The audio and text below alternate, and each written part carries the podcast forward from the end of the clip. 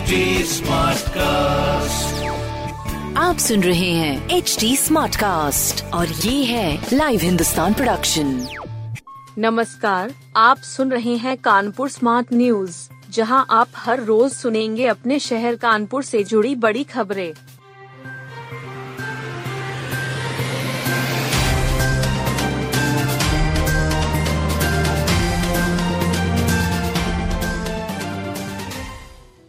विधायक इरफान सोलंकी की जमानत अर्जी पर सुनवाई टेल आए। सपा विधायक इरफान सोलंकी और उनके भाई रिजवान अभी फरार हैं। इन दोनों की जमानत अर्जी पर सुनवाई टल गई है। गुरुवार को जिला जज की कोर्ट में अभियोजन पक्ष ने केस डायरी पेश की। अभियोजन पक्ष के वकील नरेंद्र अवस्थी ने बताया कि बचाव पक्ष ने कोर्ट से समय मांगा। इसी वजह से सुनवाई 5 दिसंबर तक के लिए टाली गई है। बचाव पक्ष के वकील नरेश चंद्र त्रिपाठी कई तर्क रखे। यह कहा कि विधायक के खिलाफ फर्जी आधार कार्ड पर हवाई यात्रा का करने का केस दर्ज हुआ है। मामले में फर्जी मुकदमा दर्ज किया गया है। पिछली तारीख पर मुख्य विवेचक के पेश न होने पर सुनवाई टेलाई थी। दिव्यांशी गार्डन पर बुलडोजर चलाने को हाईकोर्ट ने सही ठहराया। दिव्यांशी गार्डन का बुलडोजर से ध्वस्तीकरण को हाईकोर्ट ने सही ठहराया है। सपा के ग्रामीण जिलाध्यक्ष रहे प्रसपा नेता ने यह गेस्ट हाउस बनाया था। 7 सितंबर को के डी से ध्वस्त कर दिया था। इसके खिलाफ विनोद प्रजापति हाईकोर्ट गए थे। उन्होंने अवमानना याचिका दाखिल की थी। हाईकोर्ट ने यह कहते हुए खारिज कर दिया कि केडीए का निर्णय सही था। अब प्रसपा नेता की इस ज़मीन पर के ने कब्जा करने की तैयारी की है। जाँच में ज़मीन की रजिस्ट्री को भी फर्जी पाया है। के डी ए के ओ एस डी सत शुक्ला ने बताया कि यह निर्माण अवैध था। प्रसपा नेता ने 2000 वर्ग मीटर में 40 करोड़ की ज़मीन पर निर्माण किया था। नौबस्ता से बर्राट के बीच भी चलेगी मेट्रो।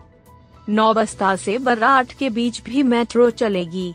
दोनों कॉरिडोर के दोनों स्टेशनों को जोड़ा जाएगा। मुख्य सचिव दुर्गा शंकर मिश्र ने इसका निर्देश दिया है। अभी आईआईटी से नौबस्ता तक मेट्रो का पहला कॉरिडोर है।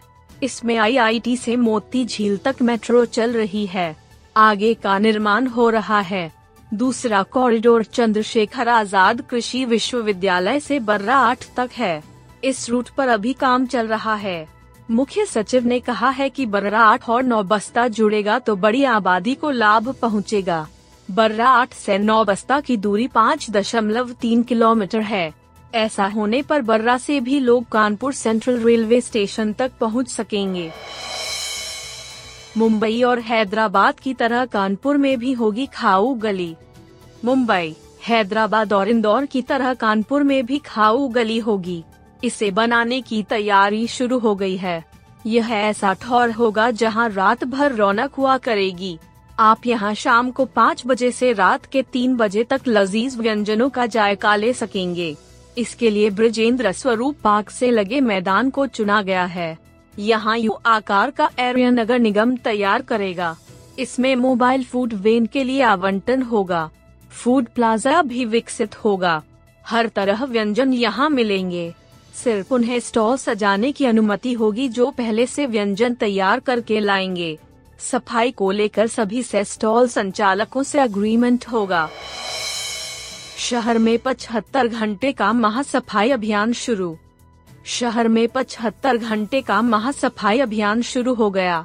महापौर प्रमिला पांडे ने कोपरगंज से इसकी शुरुआत कराई। कूड़ा अड्डों को सेल्फी पॉइंट में तब्दील किया जा रहा है। अभियान तीन दिसंबर तक चलेगा। इस दौरान दो सौ अट्ठावन कूड़ा अड्डों का सुंदरीकरण होगा। गमले रखे जाएँगे। फेंसिंग भी की जाएगी ताकि यहाँ से गुजरने वाले लोगों को भी अच्छा लगे। नगर आयुक्त शिव शरणप्पा जी ने शहर भर में अभियान का नेतृत्व किया। यह कहा कि कूड़ा विहीन पॉइंट्स बनाए जाएँगे। जिन कूड़ा अड्डों को देखकर लोग नाक बंद कर लेते हैं, वहाँ उन्हें खूबसूरती नज़र आनी चाहिए। सभी कूड़ा अड्डों में इंटरलॉकिंग की जाएगी। चित्रकारी के ज़रिए खूबसूरत दृश्य तैयार किए जाएँगे।